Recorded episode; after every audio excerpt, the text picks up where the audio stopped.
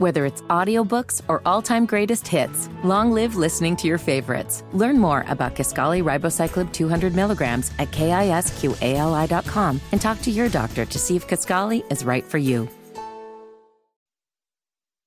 Hammer and Nigel. Can you believe these characters are weirdos? On 93 WIBC. So let's rock it! All right, Hammer, you call it as the big Trump announcement tonight tailgate worthy. Uh, should the keg already be on ice? Will you tap it when you get home? Will you put the wings in the smoker? I think so. You think so? You think this it's is a broadcast tail- worthy. We're airing the announcement tonight. That's right. Here on WIBC. Nine so o'clock. You can't get near a TV or whatever. If you're out on the roads, if you want to hear if Donald Trump's going to announce he's running or not, we've got that nine o'clock here tonight. But I think he's going to announce it, if anything, to jump in front of an indictment. Or jump in front of other people that might want to, other GOP nominees that want to run for president as well to try Right. to clear the field. So, uh, so you think that's what this is? Is it some shenanigans? Um, I mean, I wouldn't put know, it past him. You have all this hype, you've got all the media attention, you've got TV and radio coverage, and he goes up there and he just speaks and doesn't do anything. I wouldn't put it past him. But honestly, I think an indictment's going to come, whether it's after the new year or whenever, and he wants to jump in front of it. Okay. Well, we'll see, and uh, it'll air live tonight, nine o'clock, right here, ninety three WIBC. And maybe he's looking to pick up a little bit of momentum because it seems like a lot of people are on the DeSantis train right now. Oh, please, every poll I've seen. Well, I'm glad you bring that up here. We've got some polling numbers. And again, take this for what you will because polling sucks. We saw that looking at the midterms, right? Yeah, leading up to the midterms, there were lots of positive polls for Republicans that shouldn't have been that close, and it turns out they weren't. Right. Nevada was going to go red in the Senate. Arizona was going to go red in the Senate and the governor's office. None of that came true. But take this for what you want. Let's talk about Iowa. All right. First in the nation, Iowa caucus. Yep. The latest poll shows DeSantis leading Trump 48 to 37%. Big number. Now, back in August, not that long ago, it was Trump leading DeSantis 52 to 37. Now, this polling was done after the midterms. So maybe there's a little recency bias. Some Republicans that feel like, you know, we were a little bit let down, but it's a complete flip flop in favor of DeSantis. Let's go to New Hampshire. DeSantis 52 to 37 Hello. And he was tied with Trump back in August. So another big jump for DeSantis. Uh, when you look at Florida, Trump please. far behind DeSantis, 56 to 30 percent. Now these polls had a margin of error anywhere from 3% to 4.9 percent, but it's not coming close to covering those margins, Nige. Yeah, I, I think what we're going to see tonight is Donald Trump get out in front of everybody, announce that he's running, and then you're also seeing something else happening, which is Trump surrogates like Laura Trump, married to Eric Trump, uh, Donald Trump's son, coming out on Fox News and saying, "Well, you know, Governor Ron DeSantis is very smart, uh, but he, you know, he should give my father-in-law, President Donald Trump, a clear shot." Uh, she was speaking to Sky News Australia on Sunday. "Quote: I think that Ron DeSantis is smart. He's a young guy. There's going to be a lot of opportunity for him in the future to run for president."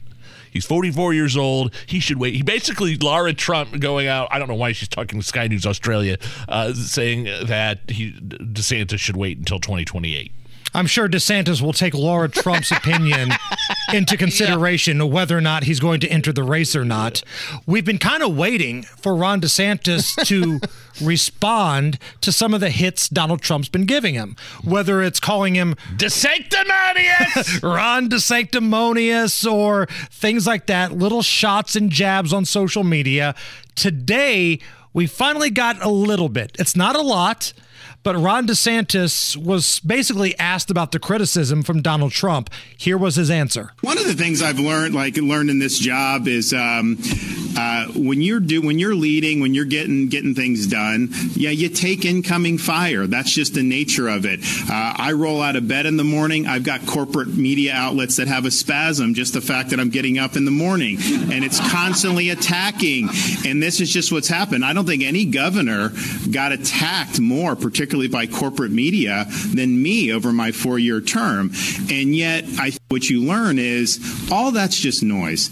And really, what matters is are you leading? Are you getting in front of issues?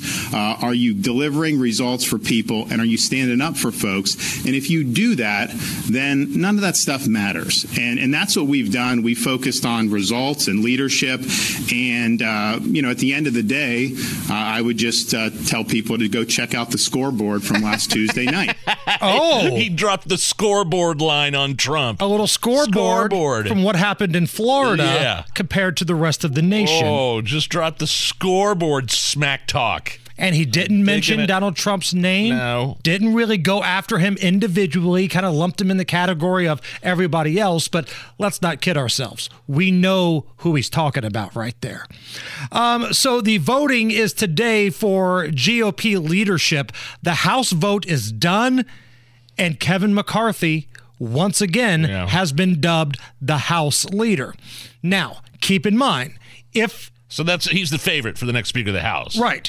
If the Republicans hang on to the House, and NBC's called it for the Republicans, other news networks, they're really close. They haven't called it officially yet. But play along with me. Let's say the Republicans do have that razor thin margin in the House of Representatives. McCarthy is still going to have to get 218 votes to become the Speaker of the House.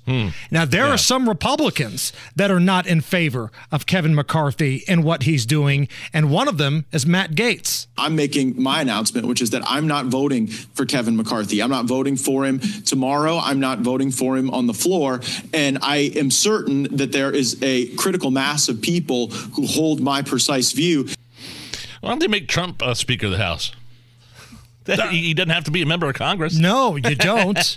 That'd be a little bit of a demotion for Donald Trump, I think. So yeah, the um, the official vote won't take place until whenever the lawmakers are sworn in. What is that? January third, right after January. Yeah, yeah, yeah. And again, this was a secret ballot today, Yeah. but we don't know the totals. But McCarthy was the winner, but he's still got to get 218 to become the Speaker of the House. If he doesn't get 218, they're going to have to get back together, maybe nominate somebody else, and see if they can get to that.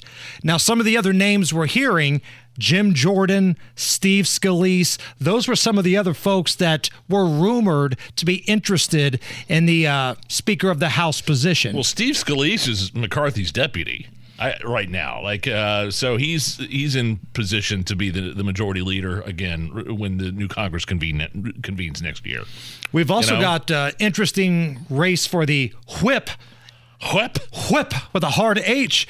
Um, so Tom Emmer, who chairs the House GOP campaign's arm, should be taking on Jim Banks. Indiana Representative Jim Banks. He's the head of the conservative Republican Study Committee. And then you've got Drew Ferguson of Georgia tossing his name in the hat as well.